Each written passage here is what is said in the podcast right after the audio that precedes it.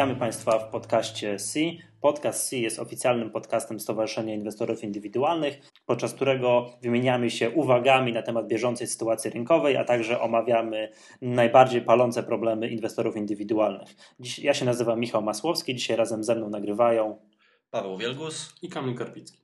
Dzisiejszy podcast zostanie podzielony tradycyjnie na dwie części. Pierwszy, po, pierwsza część z życia C, podczas której omówimy, omówimy nasze, naszą bieżącą działalność, a ostatnio bardzo dużo się dzieje. I drugą część, jak zwykle tą szerszą, bardziej, która się tyczy problemów inwestorów indywidualnych i w tym tygodniu będą to manipulacje. Tak, omówimy cóżeż ten biedny inwestor może zrobić, jak, jak, jak to zrobić, żeby się na zasłużyć na uwagę Komisji Nadzoru Finansowego. Okazuje się, że nie trudno. tak, okazuje się, że to naprawdę bardzo niewiele potrzeba. Dobrze, Pierwszy dział z życia C, y, po pierwsze, trwa, powiedzmy tak, że trwa konkurs lider rynku kapitałowego. Panowie, czy śledzicie, jak aktualnie wygląda sytuacja w klasyfikacji generalnej, tudzież w klasyfikacji poszczególnych etapów? No śledzę, śledzę, śledzę i muszę powiedzieć, że chyba trochę się cieszę, że nie mogę w tym konkursie wystartować. Rozumiem, Paweł, że to aluzja do tego, że są bardzo trudne pytania. I... E, ale to jest aluzja bardziej do tego, że są bardzo wyśrubowane wyniki. Tak, ja biorę udział, tak, z pełną świadomością, że jakbym nawet osiągnął bardzo dobry wynik, to oczywiście nic nie wygram jako tej przedstawiciel organizatora. W pierwszym, drugim etapie wzorowo się skompromitowałem. W drugim, poszło, w trzecim etapie poszło mi już dużo lepiej, aczkolwiek moje wyniki wciąż są to daleko poza chyba setnym miejscem.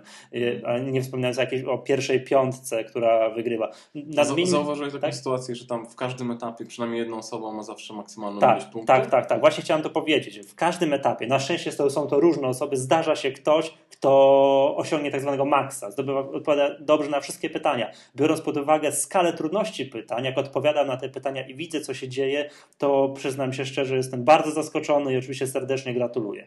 Należy też pogratulować osobom, które regularnie osiągają bardzo wysokie wyniki, które widać, że jest pewna, ta, ta czołówka się wykrystalizowała, która będzie liczyła się w klasyfikacji generalnej no, Pucharu Świata po zakończeniu sezonu. Z tym ta czołówka jest bardzo zbliżona do siebie, tam różnice punktowe jest... Tak kilka punktów, także jeden etap może zaważyć na, tak jest. na zwycięstwie. Tak? tak? właśnie to dobrze na przykład, że to jedna osoba nie wygrała wszystkich po kolei etapów, bo powiedziałbym, emocje byłyby mniejsze już do końca. Tak, mam wrażenie, że do ostatniego etapu będziemy śledzili, śledzili walkę o zwycięstwo. Przypomnijmy adres strony, to jest www.liderrynkukapitalowego.pl i osoby, jeszcze raz przypomnijmy, że wszystkie osoby, które zapomniały się, nie wzięły udziału w pierwszym, drugim, trzecim etapie, mogą brać udział w kolejnych etapach i wygrywać nagrody poszczególnych poszczególnych, poszczególnych etapów. Zostały do końca jeszcze trzy etapy plus etap bonusowy specjalnie dla członków Stowarzyszenia Inwestorów Indywidualnych. O drugiej, drugą rzecz, którą chciałem dzisiaj poruszyć, jest konferencja Wall Street. Od zeszłego tygodnia działa strona konferencji. Adres jest następujący: www.wallstreet.org.pl i mam tutaj informację od koleżanki, która zajmuje się jest tutaj, mm, tym projektem bezpośrednio. W dniu dzisiejszym bądź jutrzejszym ruszą zapisy na konferencję. Tam można zapoznać się już E, scenikiem konferencji, z programem. Naszą największą atrakcją programu jest e, to, że udało nam się namówić na wykład oraz udział w panelu dyskusyjnym e, pana Zbigniewa Jakubasa, jako można powiedzieć legendę polskiego rynku kapitałowego, także program jest bardzo atrakcyjny. O tej konferencji na pewno będziemy jeszcze w kolejnych podcastach spotykać. Dobrze, troszkę więcej czasu chcielibyśmy dzisiaj poświęcić, parę minut, na omówienie y, konferencji Investors Day, o której już wspominaliśmy kilka podcastów temu. Dlatego chcę odpowiedzieć, bo ta konferencja odbywa się, zaczyna się jutro. Jutro, tak jest. Jest to konferencja dwudniowa. Odbywa się 3 i 4 marca, czyli mm, we wtorek i w środę. E, na chwilę obecną mamy już potwierdzone wszystkie spółki. Będzie. Proszę, od, przeczytaj Kamil, jakie mamy, jakie mm, mamy to właśnie spółki. Wystąpi, wystąpi 10 spółek, zaprezentuje się Państwu i tak wymienię w kolejności takie, jak one będą się prezentować. Więc 3 marca rozpoczniemy od spółki Credit Incasso, po czym przedstawi zarząd spółki SSI, Security System Integration, spółka z New Connectu i jakby pierwszą część zakończy Instal Kraków.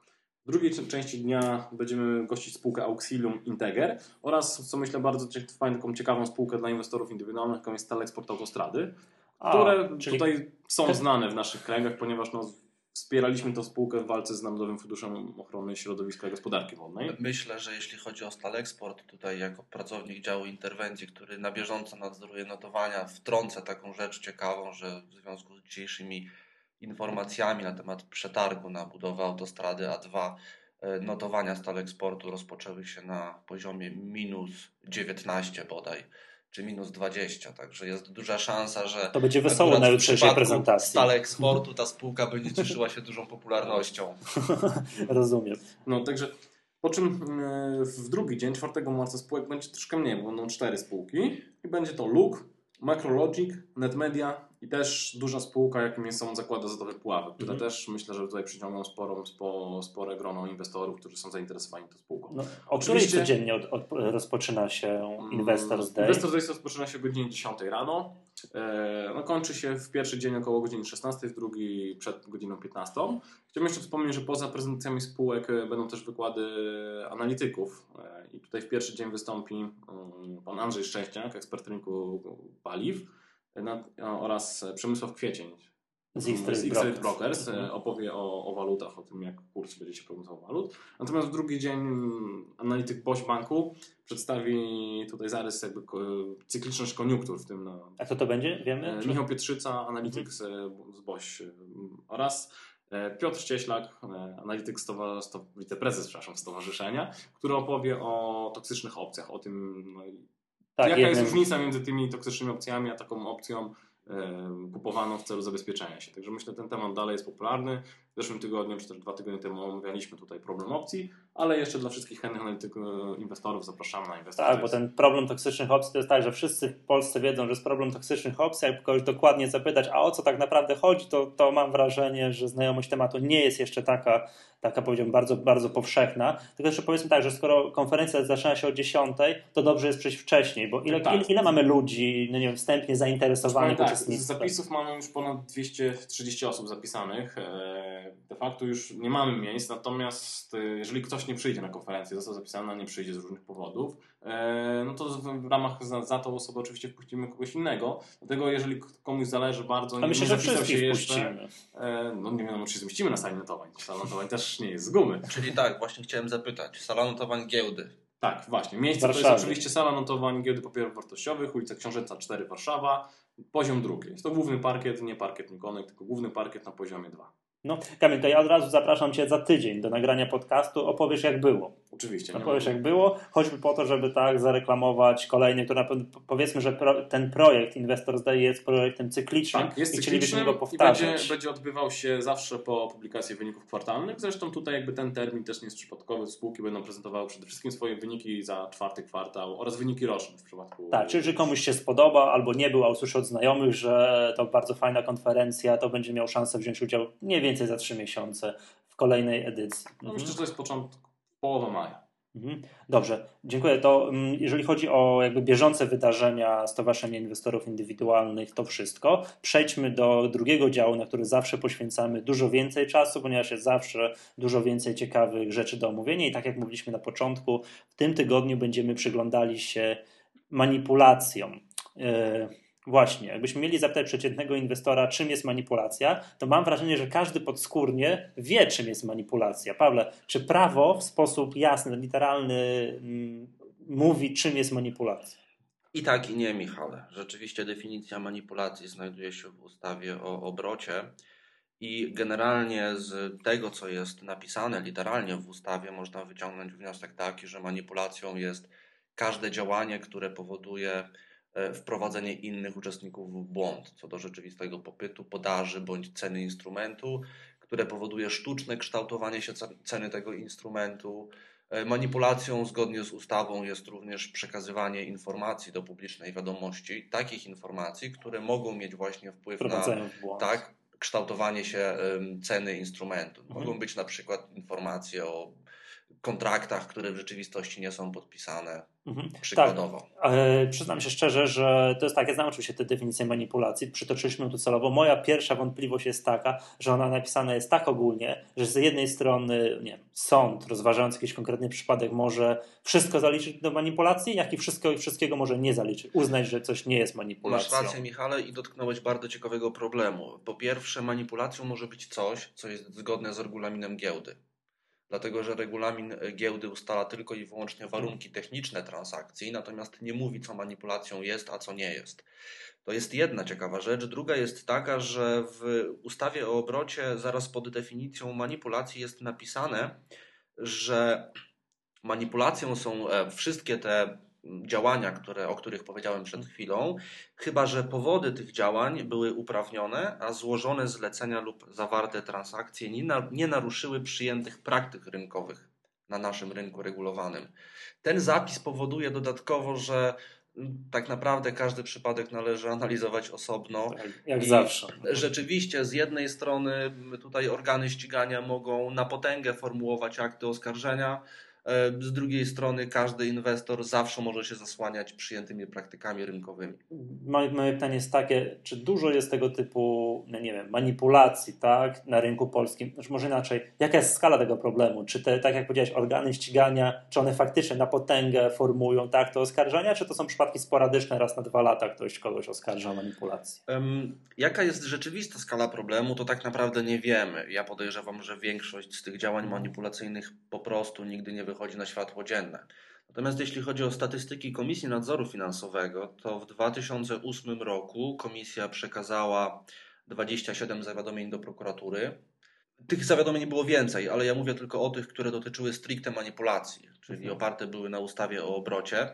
Na podstawie tych 27 zawiadomień sformułowano 5 aktów oskarżenia a jeśli chodzi o sprawy, które zakończyły się w 2008 roku, to zapadło 7 wyroków w związku z manipulacją instrumentami finansowymi. I to były takie klasyczne sprawy skierowane do drobnych, indywidualnych inwestorów, którym zarzucano manipulację, e, tak, on coś tam tutaj e, skazanymi nie były podmioty, nie były instytucje finansowe, mm, przynajmniej w większości.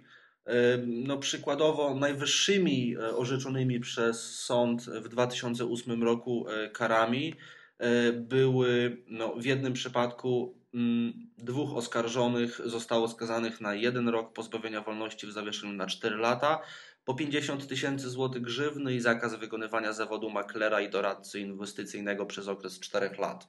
Czyli, od razu. To byli maklerzy i doradcy. To był jeden makler i jeden doradca, dokładnie. E, natomiast inny przypadek, no wyższe kary, kara grzywny w wysokości 250 tysięcy złotych i 60 tysięcy złotych. Dwóch inwestorów, e, którzy zawyżyli cenę akcji na giełdzie po to, żeby móc korzystniej przeprowadzić transakcję pakietową. E, wiemy, że transakcja, cena akcji w transakcji pakietowej jest ściśle związana z zamknięciem na danej sesji. W związku z tym zawyżenie tej ceny pozwoli przeprowadzić transakcję pakietową po wyższej cenie. I tutaj jest, można oczywiście podać tą informację, to jest informacja prasowa. Jednym ze skazanych był e, prezes e, spółki, o której mówiliśmy bodaj dwa tygodnie temu, czyli ZPUE i to właśnie on został, na niego nałożona została kara grzywny w wysokości 250 tysięcy złotych. No. De facto też nie możemy powiedzieć, że to był klasyczny inwestor, jak Czary Kowalski, no bo miał dostęp do jakichś informacji e, poufnych, był tak. prezesem spółki o... Ale to już chodziło o manipulację taką powiedziałbym bardzo techniczną taką techniczną o ustawienie zleceń, które spowoduje no tak, tak. tego, że, że kurs zamknięcia będzie, będzie wyższy. No, ale tutaj... czy mamy jakiś przykład takiej sprawy, gdzie no, taki inwestor, taki typowy Kowalski jak ja, tak, tak, tak, tak, tak, tak, Kamilu, nie mając zaraz... dostępu do żadnej informacji, to doprowadził do jakiejś manipulacji. Za chwileczkę będziemy ja o tym mówili, dobrze? Jeszcze, jeszcze po kolei. Jakbym proponował... Odnośnie tych kar, Michale, jeszcze tylko powiem, że mm, tutaj te kary, no one wydają się z punktu widzenia inwestora indywidualnego wydają się duże, ale warto pamiętać o tym, że ustawowo za manipulację grozi pozbawienie wolności od 3 miesięcy miesięcy do 5 lat, plus kara grzywny do 5 milionów złotych. A, czyli to są bardzo wysokie kary. To, to tak samo jak coś, z wykorzystaniem że... informacji poufnej. Kary też są wysokie w rzeczywistości w przypadku osób indywidualnych, zasądzane są dużo mniejsze za pomoc w e, przeprowadzeniu manipulacji, czyli za współdziałanie, za działanie w porozumieniu, grozi kara grzywny do 2 milionów złotych. Czyli to są wysokie kary, takie przyznam się szczerze, przemawiające do wyobraźni, kary. bo może tu za chwileczkę podamy przykłady właśnie, co należy zrobić, już powiedziałbym bardzo tak jak tutaj technicznie, żeby się narazić Komisji Nadzoru Finansowego, jak tutaj pokazać właśnie te kary, to nie wystarczy przyjść i przeprosić potem. Nie, zdecydowanie nie wystarczy. Żeby być, o przepraszam, to nie, to mi się tutaj te zlecenia przypadkowo złożyły, bo to już nikt w to nie uwierzy, a kary są... W najlepszym przypadku mhm. trzeba będzie tłumaczyć się na y, poziomie mhm. Komisji Nadzoru Finansowego. Mhm. Dobrze, podajmy może przykład jakiegoś takiego właśnie technicznego działania. Co ten inwestor może siedzieć w domu i z kolegą tak zrobić, bądź samemu, żeby komisja dopatrzyła się w tym y, manipulacji. Co technicznie należy wykonać? Może nie, nie chciałbym, żeby to zabrzmiało jak recepta na przestępstwo, no na ale chodzi może bardziej z tego punktu widzenia, że inwestor takie coś wymyśli, to żeby się powstrzymał jednak. Bardziej potraktujmy ten, ten tutaj fragment jako przestrogę, tak, a nie zachętę. Ale wiem, do czego zmierzasz. Mhm. Ja myślę, że dla kontrastu powinniśmy najpierw przypomnieć sobie kilka takich dużych manipulacji. A właśnie, dokładnie, bo, bo żeby... to jest też tak, że jak, jak mówimy dokładnie. o manipulacjach, to mi się kojarzą duże sprawy. To albo, nie wiem, 4 lutego, tak, gdzie na mieliśmy chyba największą manipulację w skali Dokładnie kraju. Tak. Albo teraz ostatni, nie wiem, 12 listopada, tak zwany cudo fixing. Tak, to, to tak. są dla mnie mhm. manipulacje, którymi powinny zająć się Komisja Nadzoru Finansowego, a no nie wiem, takich a mam wrażenie, że... Takich hmm. dużych manipulacji było zresztą jeszcze no, bardzo dużo. Przypomnijcie sobie panowie na przykład y, poznańską wirówkę w latach 95-97. Tak, tak zwane składanie zleceń zwierciadlanych. Tak, albo de debiut spółki PC Guard, nie wiem czy pamiętacie, tak, cena emisyjna 6 zł, przez 5 dni kurs wzrósł do 435 dając kilku inwestorom stopę zwrotu ponad 7000%. No, jakbyśmy tak sięgnęli pamięcią sprawa Kopeksu sprzed paru lat, że chyba prezes Rozłucki, jeszcze jak był prezesem giełdy, raz jedyny powiedział y, na antenie telewizji w jakichś mediach, że uważajcie, to jest manipulacja. A on później w rozmowach przyznawał się, że on jeżeli nie ma stuprocentowej pewności, że ma 99% pewności, że to jest manipulacja, to nie wypowiada tego, osąd, tego, typu osądów mm -hmm. publicznie. Więc tu miał 100% pewności i ostrzegał inwestorów przed Ale manipulacją na Kopeksie. Opowiem Wam jeszcze o najśmieszniejszej e, bodaj manipulacji. Właśnie dowcipu dawno nie było. Dowcipu nie było. Możemy potraktować to jako dowcip. W 2005 roku w Stanach Zjednoczonych zapadł taki wyrok. E, tutaj manipulacja dotyczyła właśnie szerzenia nieprawdziwych informacji przez internet pewien pan, pewien inwestor znalazł sobie kilka praktycznie słabo wycenianych, mało popularnych, nie cieszących się powodzeniem spółek chińskich, notowanych na chińskim parkiecie. Po czym wynajął jakiegoś spamera i rozesłał spam no, miliony maili po całym świecie, że te spółki są bardzo fajne, że czeka je świetlana przyszłość. No, zarobił na tym bardzo dużo, tutaj jego zysk, stopa zwrotu liczona w dziesiątkach tysięcy procent, zysk liczony w milionach e, dolarów. E, oczywiście była to manipulacja. Udowodniono mu to na samym końcu. Tak, udowodniono mu to, udowodniono celowość jego działania, zapadł w, tym, w tej materii, e, w, te, w, tej, w tej sytuacji wyrok skazujący no, ale to pokazuje też, że wyobraźnia niektórych inwestorów absolutnie nie zna granic. Mhm. Dobrze, wróćmy do tych polskich najbardziej znanych manipulacji. Tu wspomniałeś o poznańskiej wirówce. Tak, ja, pamiętam, ja pamiętam tę sytuację. To właśnie był przykład klasy, klasycznego typu manipulacji, tak zwane zlecenia zwierciadlane, prawda? Tak. Że inwestorzy z kilku rachunków składają przed zlecenia na, wtedy jeszcze przypominam, były, obowiązywał fixing, otwarcia, widełki plus 10, minus 10, składali zlecenia, e, ktoś wystawiał bardzo duży pakiet akcji plus 10% i ktoś wystawiał duże mm, zlecenie e, sprzedaży na plus 10%, kupnej sprzedaży, to się spotykało i następnego dnia robili to samo. Na kolejne plus 10%. Tak, dokładnie. To jest jeden z podstawowych i najprostszych mechanizmów manipulacji. Niestety, znaczy niestety. Niestety bardzo łatwo wykrywalny. Bardzo łatwo wykrywalny. Ten proces w na giełdzie jest zautomatyzowany w tej chwili. Mhm. To znaczy giełda dysponuje jakimś tam swoim systemem komputerowym, który wyszukuje tego typu przypadki zleceń zgadzających się co do wolumenu i co do ceny, zwracają na to uwagę. E, patrzą, czy nie jest na przykład, czy te zlecenia nie wychodzą podejrzanie często z tego samego rachunku, czy z dwóch rachunków, z tego samego domu maklerskiego i tak dalej, i tak dalej. Mhm. Więc e, przeprowadzając takie statystyki, dużo rzeczy naprawdę można wyłapać. Mhm. Dobra, ale powiedzmy tak, bo oprócz tych takich spektakularnych yy, manipulacji, tak, tam 4 lutego, 12 listopada, poznańska wirówka, tam PC Guard, jest, napiszę kilka byśmy sobie Copex, kilka byśmy sobie jeszcze przypomnieli, to oprócz tego jest jeszcze cała masa drobiazgów, tak? Tych takich najdrobnych zleceń, którymi zajmuje się ten, tak co ty Kamilu pytałeś, ten przysłowiowy inwestor, taki szaraczek, tak? Ten Kowalski. Ten przysłowiowy Kowalski. Jakie są przykłady tego typu, Pawle? Czy my jako stowarzyszenie spotykamy się z tego typu przykładami i sprawami? Tak, spotykamy się z takimi przykładami. E, muszę tutaj powiedzieć, że jest to bardzo niepokojąca e, sytuacja w której no, z jednej strony, tak jak przed chwilą powiedzieliśmy, mieliśmy do czynienia z bardzo wieloma manipulacjami. W niektórych z nich toczyły się postępowania karne, zapadły wyroki, no ale generalnie statystyki pokazują, że łatwiej jest postawić zarzut manipulacji inwestorowi indywidualnemu. I Komisja Nadzoru Finansowego jest tutaj zdecydowanie bezlitosna. E, w tych przypadkach dwóch, o których powiemy za chwilę, moim zdaniem e, niesłusznie.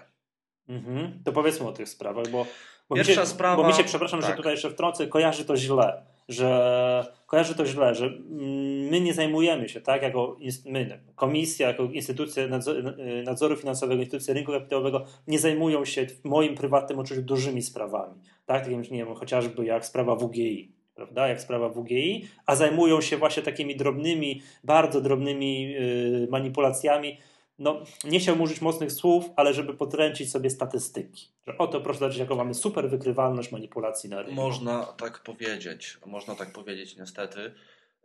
Powiem Wam, panowie, najpierw o takim inwestorze, któremu Komisja Nadzoru Finansowego czy zapytała go, e, dlaczego przeprowadzał e, swoje transakcje. W tym przypadku na szczęście akt oskarżenia nie został sformułowany, sprawa nie trafiła do prokuratury. To właśnie dzięki naszym działaniom tutaj, działaniom działu interwencji, sprawa dotyczyła e, wystawiania zleceń kupna i sprzedaży pewnego pakietu praw do akcji jednej ze spółek notowanych u nas Mhm. na giełdzie z tego samego rachunku. Znaczy inwestor miał prawa do akcji, sprzedał, a później kupił. Ale w jednym wystawiał jednocześnie te rachunku. zlecenia? Jednocześnie to szło w jakimś pakiecie, czy sprzedawał i tam za trzy minuty odkupował? Idea była taka, żeby wystawić część akcji i jednocześnie je kupić. Mhm. E, Tutaj chodziło o, ewidentnie o optymalizację podatkową. To znaczy ten inwestor te akcje sprzedał, później odkupił, pozostając akcjonariuszem tej spółki. Zresztą jest tym akcjonariuszem do dzisiaj. E, Chodziło, ponieważ był koniec roku, chodziło o zaksięgowanie straty. No to jest No. no, normalne działanie. Mam wrażenie, że sporo osób tak, Tak, robi. pytanie, czy to jest praktyka, czy nie, czy to jest właśnie to wyłączenie, o którym mówiliśmy na początku, które znajduje się w ustawie o obrocie. Te transakcje były całkowicie symetryczne, to znaczy on wszystkie akcje, które wystawił, które sprzedał, odkupił od siebie, znaczy odkupił na swój rachunek. Mm, Nie doprowadził tak naprawdę do zmiany cen. Te transakcje odbywały się wszystkie w okolicach zamknięcia, otwarcia. Nie miał tutaj żadnego wpływu na. No jedyne co mógł tam zmiany. zmienić, to troszeczkę podwyższyć ten słupek wolumenu. Tak? właśnie je- to to zrobił. jedy- I to Jedyne, był- co mi tutaj się kojarzy, że ktoś mógł powiedzieć, o, jakiś wielki obrót na tej spółce. To, I to był, jeden, to był jeden z powodów, dla, podejrzewam, dla którego Komisja Nadzoru Finansowego zapytała inwestora o motywy takiego działania. Inwestor swoimi transakcjami zrobił 38% dziennego wolumenu na tych prawach do akcji. Wydawałoby się, że dużo. Z drugiej strony wybrał sesję o niskich obrotach właśnie po to, żeby nie miał żadnego problemu, że ktoś mu na przykład część akcji odbierze albo nie będzie mógł odkupić tych akcji po odpowiedniej cenie, e, będzie musiał te pakiety odkupywać e, e, No, a częściami. Tak, czy cena po, tak, po tym, co ten inwestor robił, czy cena się jakoś zmieniła? Nie, cena się nie zmieniła. No czyli hmm, Cena, pytanie, oczywiście, może każda, trans, oczywiście każda transakcja zmienia cenę, prawda? Natomiast No, jak popatrzymy na cenę otwarcia, zamknięcia, porównamy je do ceny zamknięcia z dnia poprzedniego, absolutnie nie ma tutaj żadnych spektakula- spektakularnych ten zmian. inwestor zwrócił do nas jako do CIS Zwrócił się do pomoc. nas, tak? ja tą, z tą sprawą się zapoznałem, Mhm. zaopiniowałem ją, poprosiliśmy Komisję Nadzoru Finansowego o dodatkowe wyjaśnienia i um, Komisja Nadzoru Finansowego um, wzięła pod uwagę, um, ustosunkowała się do naszej argumentacji, przychyliła się do niej i ten, ta sprawa do prokuratury nigdy nie trafiła. Mhm. Ale w No. ten sposób to tak naprawdę każdy z nas może być e, tutaj manipulantem tak zwanym, bo jeżeli ja danego dnia tak, day traduję, kupuję akcje danej spółki, po to, ją za godzinę sprzedać, tak jak kurs pójdzie. No tak, Po ale, czym- ale robisz to w celu, Z- robisz to w celu osiągnięcia zysku, tak? Sprzedaję je teraz, bo liczę, że wzrosną, Ale- to odkupuję je za godzinę, bo, No nie, tak, bo no wzrosły. nie, robię- przepraszam, bo spadły. Jakby ro, robię, tak, Odwrotnie, robię dokładnie tak samo jak ten pan, tak? Sprzedaję na ilość, nie wiem, ilo, dan, taką samą ilość akcji jednej spółki, po czym za godzinę ją odkupuję. No, wykonałem dokładnie taką samą transakcję. No to ja też jestem manipulantem w tym momencie. Według tego to, to nikt z nas by nie mógł inwestować, albo bezpiecznie byłoby nie Znaczy inwestować. to chyba to jest pewna drobna różnica, ma jednak mam wrażenie, bo jednak day traderów jest na naszej giełdzie. Dobrze, ale Ty, ty grube nie tysiące. wiesz, jakie są moje przesłanki, ani komisja tak samo. No po prostu wykonuję według Znaczy, ja Z- z troszeczkę rozumiem, co. Kamil e, próbuje powiedzieć. Podejrzewam, Michale, że gdybyś robił takie operacje w ramach day, day tradingu na dość duże wolumeny, e, przy bardzo dużych wahaniach cen, czyli na przykład od, kupowałbyś tak przy minus 5, sprzedawałbyś przez plus, przy plus 5 i obróciłbyś takim pakietem kilka razy, to też mógłbyś mieć problem. Znaczy też komisja by się pewno cię zapytała o co chodzi. Tak, co się, co się stało, dlaczego tak. Znaczy powiem tak, Kamilu, tutaj tak, w ten sposób, co ty mówisz, można wytłumaczyć każdą manipulację. No. Jeżeli inwestor, y, na przykład sprawę tej poznańskiej wirówki, kiedy oni składali te zlecenia zwierci- zwierciadlane, zawsze mogli rozłożyć ręce i powiedzieć, ale o co chodzi? Ja to tak chciałem. To ja tu sprzedawałem, bo myślałem, No. że będzie spadało, Tylko- a tu kupowałem, bo myślałem, że będzie tam rosło. były dwie osoby. Tam więcej, tam chyba dużo więcej. nie? Tu chodzi mi jakby tylko o moje działanie. Nie wiem, ja mogłem sprzedać akcję, po czym przeczytałem artykuł, że Mhm. pół godziny później, który się ukazał w parkiecie, jednak uznałem, że to błąd zrobiłem, że sprzedałem tę akcję i chciałem je odkupić. No właśnie, i to jest właśnie to, to jest to, co na samym początku mówiliśmy, że definicja manipulacji w sposób bardzo jasny nie mówi, co jest manipulacją. Jest to tylko pewne działania mogące wprowadzić w błąd co do tam rzeczywistego tak, popytu bądź podaży akcji. No, to jest, jest, jest to problem Jest oczywiście. jeszcze taka drobna różnica, Kamilu, bo to, o czym ty powiedziałeś, to jest, to jest składanie zlecenia, wykonanie transakcji. Czyli po każdym zleceniu następuje transakcja. Y, To, o czym ja przed chwilą mówiłem, tutaj mechanizm był troszeczkę inaczej, bo wystawione było zlecenie, które nie zostało zrealizowane. Później wystawiane było drugie zlecenie Z tego samego rachunku. z tego samego rachunku i w ten sposób które te realizowało to, dwa to pierwsze zlecenia zlecenie. tak, realizowały się w jednej transakcji. W ten sposób. I, I to była rzecz, która wzbudziła tutaj e, podejrzenia Komisji Nadzoru Finansowego. Mhm. Rozumiem. Przypomina mi się, Paweł, że taka sprawa, którą zajmowaliśmy się jakiś czas temu, przyznam się szczerze, że nie wiem, jak ona się skończyła. Był taki inwestor, który no, miał pakiet akcji, tam kilku, kilkunastu, nie pamiętam teraz dokładnie. To były akcje no, bardzo małych spółek, bardzo mało płynnych. On wykonywał coś takiego, że. Aha, a i to jeszcze dodajmy, że spread na tych akcjach był bardzo duży.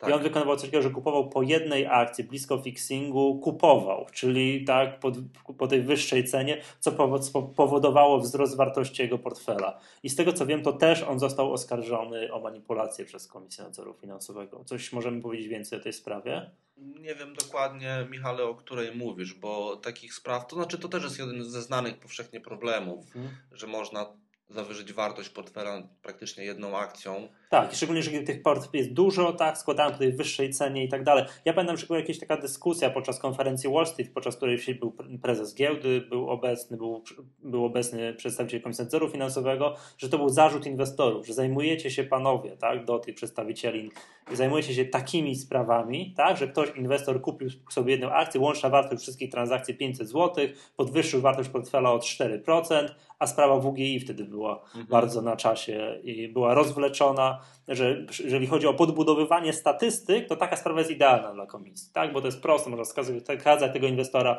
wchodzą w, mm, w grę, tak? rozmawiamy wtedy o tych karach, o których tutaj Pawle wszystkich mówiłeś, y, a nie ma cały czas jakby, nie wiem, rozstrzygnięć zdecydowanego działania dla takich, powiedziałbym, grubszych spraw, spektakularnych. Dokładnie jest tak, Michale. Ja też mam takie odczucie, tak jak mówisz. No, zdecydowanie brakuje szybkich interwencji e, na Komisji Nadzoru Finansowego w takich sprawach, jak chociażby cudofixingi z listopada, prawda? Mhm. Kiedy Znaczy to- my jako stowarzyszenie, no generalnie musimy się dopraszać, komisja i tak zasłania się tutaj tajemnicą zawodową, te sprawy się później ciągną, media i inwestorzy o nich zapominają. E, Wiadomo, że to są sprawy, które muszą potrwać. Mhm. Znaczy W to akurat, przypadku inwestora indywidualnego w przypadku przez trzy tego- dni można sformułować akt oskarżenia. tak, w przypadku akurat 12 listopada to przyznam się szczerze, że ja byłem przynajmniej osobiście zaskoczony działaniem komisji, bo komisja dosyć szybko Ale to też trochę za sprawą nagonki Tak, medialnej. Tak, ja to przy, przy okazji sprawy tego 12 listopada ja byłem na przykład bardzo zawiedziony postawą y, władz giełdy papierów wartościowych, którzy do końca brnęli w, op, mm, w argumentację ale o co chodzi? Tak, inwestorzy tak. złożyli zlecenia, tak się akurat spotkały zlecenia. To, jest... to był y, dziwny zbieg okoliczności, który spowodował wzrost kursu o 4%, tak, czy tam tak. nie pamiętam o 5%. I, tak I jednocześnie krótkie pozycje na, na kontraktach. To oczywiście zbieg okoliczności. Tak, to mi się to bardzo nie podoba, bo jeżeli takie sprawy występują na rynku, to my nie mamy co udawać, że żyjemy na rynku, w którym nie ma manipulacji. Jesteśmy w cudownym świecie, żyjemy. Manipulacje są i będą w szczególności przy takim płytkim rynku, jak jest rynek polski. Natomiast jeżeli już się pojawiają, to ja oczekiwałbym od, no nie wiem, władz giełdy, Komisji Nadzoru Finansowego działań szybkich, że takie sprawy muszą być wyjaśnione, muszą być wyjaśnione szybko, po to, żeby pokazywać, dawać dobry przykład rynkowi, inwestorom, instytucjom, że to na naszym rynku będzie szybko karane. A natomiast, nie wiem, no tutaj ten przykład tego inwestora, o którym mówiłeś, czy inwestorów, którzy sobie tam kupują gdzieś po jednej akcji, żeby ich portfelik o wartości 7 tysięcy podwyższyć do 7100, no to jest jak dla mnie budowanie statystyk i to nie jest moim zdaniem właściwa, to co mówię, trzy dni łatwo sformułować akt, oskar no, akt oskarżenia. Praktycznie tak. Mhm. Tym bardziej, że no, opowiem Wam jeszcze o jednym inwestorze mhm. z Poznania tym, tym, tym razem. Tutaj Poznań, tak, ze względu na poznańską wirówkę ma pewne tradycje, tradycje jeśli Zdolni chodzi o ludzie, manipulacje. Natomiast ta osoba, z którą ja w tej chwili pracuję, to jest sprawa karna tocząca się właśnie przed, mhm. w sądzie w Poznaniu zostałem powołany na świadka po sporządzeniu i mhm. wyrażeniu swojej opinii na piśmie, która podważyła opinię biegłego sądowego. Zostałem wezwany na świadka. Y, ta rozprawa będzie jeszcze w marcu. Mam nadzieję, że będziemy mogli Państwa poinformować o y, efektach naszych działań w tym hmm. przypadku, bo no, sprawa jest ewidentnie co najmniej dziwna. Mamy tutaj do czynienia z inwestorem, który jest informatykiem.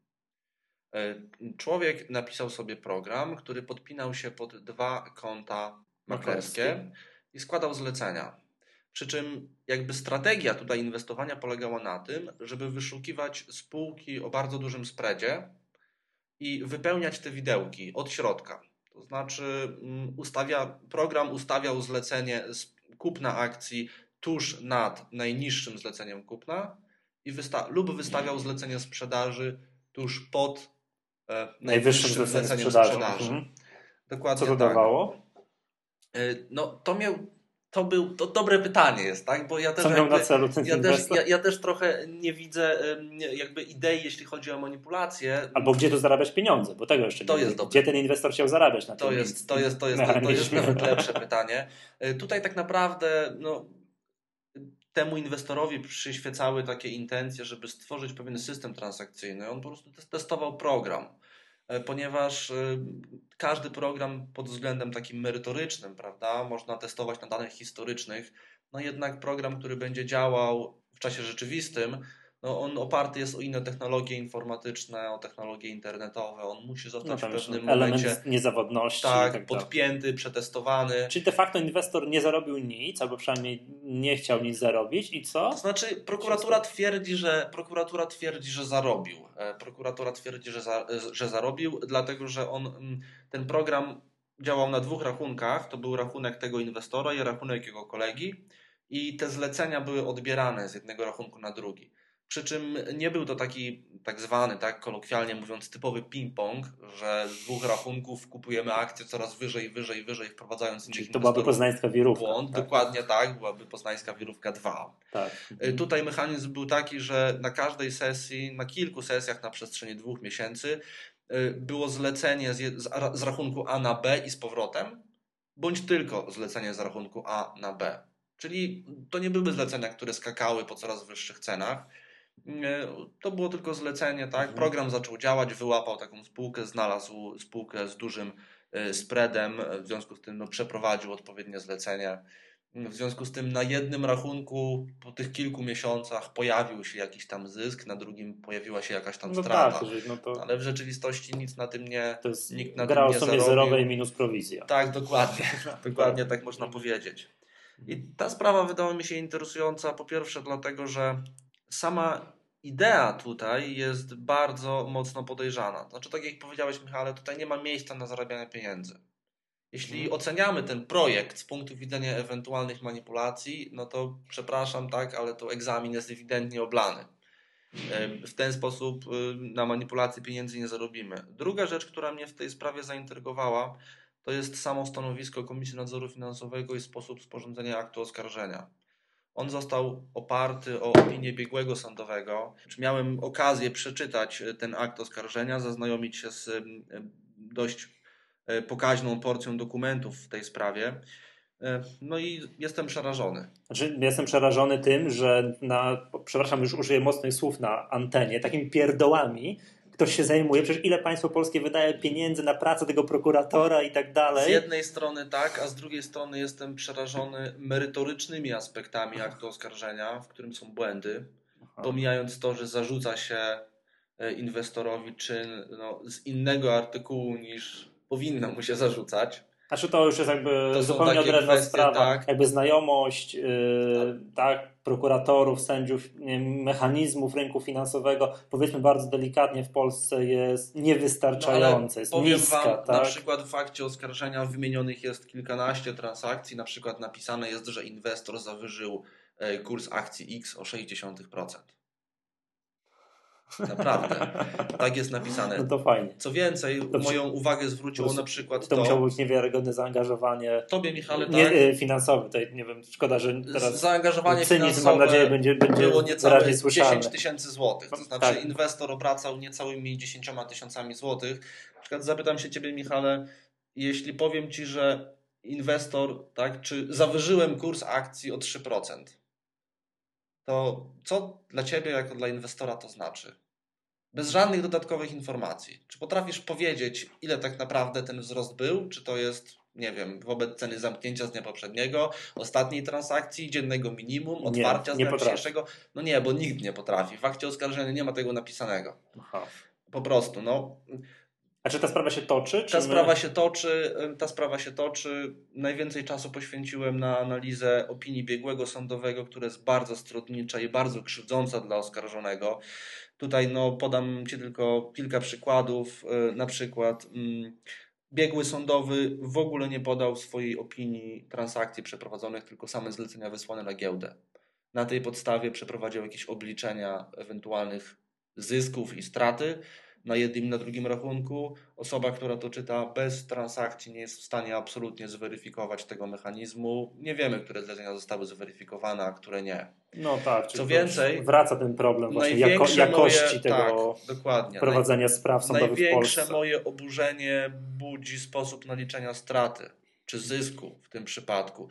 No, wyobraź sobie sytuację, że na poniedziałkowej sesji ty masz akcję, masz 100 akcji jakiejś tam spółki mhm. i sprzedajesz mi te akcje. No. Czy nie mając żadnych dodatkowych informacji, jesteś, jesteśmy w stanie naliczyć zyski, straty na moim już? Twoim rachunku? Koniec? Jakaś już. cena? Po ile ja to wcześniej kupiłem? Ma jakieś Właśnie. znaczenie? Nie wiemy, po ile wcześniej kupiłeś i nie wiemy, kiedy ja to sprzedam i po ile ja to sprzedam. Natomiast sama jedna taka transakcja biegłemu już wystarczyła do naliczenia straty. Aha, rozumiem. Bardzo jest to ciekawe. Y, takich y, nadużyć w y, opinii biegłego sądowego jest tutaj moim zdaniem bardzo dużo. Sporządziłem opinię na potrzeby właśnie mhm. tej sprawy. Pojechałem do sądu na jedną z rozpraw. Niestety nie możemy do tej sprawy przystąpić już jako organizacja społeczna, dlatego że postępowanie już jest wszczęte. Natomiast już po dwóch dniach otrzymałem informację, że zostałem powołany na świadka w tej sprawie, co jakby też pokazuje, że no, udało się chyba na tyle podważyć opinię biegłego sądowego, że troszeczkę zaintrygowało to sędziego. Wygląda na to, że chce mnie po prostu wysłuchać. No zobaczymy, jak ta sprawa się skończy.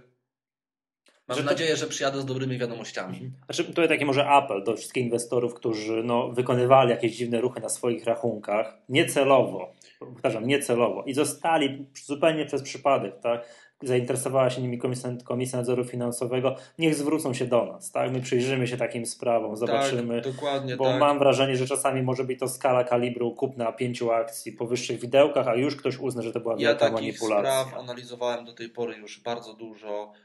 Jesteśmy dość efektywni jako stowarzyszenie w pomocy inwestorom na tym polu. Przy czym od razu zaznaczamy, proszę Państwa, że w sytuacji takiej, kiedy mamy wątpliwości co do rzeczywistych intencji, i kiedy ten mechanizm przeprowadzania transakcji bardziej wskazuje jednak na chęć manipulacji niż nie, to takich spraw oczywiście się nie podejmiemy. Tak, tak, tak. Ja zwracam tutaj odpowiedziałem, że ktoś niechcący wykonał, bo że ktoś faktycznie jest tak, manipulantem, pod, ktoś próbował, to, to, to się do nas nikt nie zwraca. To się... Powiedzmy, ja powiem może tak, że jak ktoś chciał manipulować, to niech radzi sobie sam. To my y, za, zapoznając się ze wszystkimi dokumentami i transakcjami, będziemy wiedzieli, że Tak, my to szybciej wykryjemy niż sąd Rzeczpospolitej Polskiej. Dokładnie Także- tak. Tak, dobrze, proszę Państwa, e, będziemy kończyli na dzisiaj. Tradycyjnie chciałbym wspomnieć o konkursie na nazwę podcastu. Mam już tutaj przygotowaną przez kolegę całą szafę nagród dla osób, które będą przysyłały różnego rodzaju propozycje. A jakie są nagrody? A proszę bardzo, otwórz sobie szafę, zobacz. Także tutaj książek jak książek.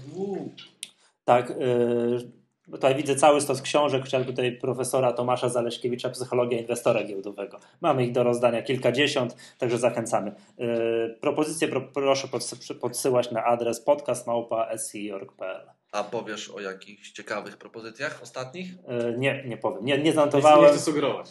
Tak, to raz nie chcę sugerować. e, Nie było tak spektakularnych jak Foniatra, który do dzisiaj, że tak powiem, bardzo mi się, bardzo mi się, podo- bardzo mi się podoba. Ja przygotuję sobie następny raz, wynotuję kilka najciekawszych, może podyskutujemy o nich na antenie, bo to może one tylko mi się nie podobają. Może one się z Wam spodobają, to wtedy może coś Dobrze, komisyjnie na antenie. na następny poniedziałek Tak. przeprowadzimy tak dyskusję. Tak, Zobaczymy. 40-minutową dyskusję o nazwie podcastu. No, może powiedz, że to jest żart, wiesz. No, nikt Nie, no, ale to chyba, nie chyba było słychać, że to jest żart. Mam, mam nadzieję. E, kończymy na dzisiaj. Dziękuję bardzo. Nagrywali dzisiaj z Państwem. Paweł Wielgus, dziękuję bardzo. Kamil. I Michał Masłowski. Do usłyszenia za tydzień.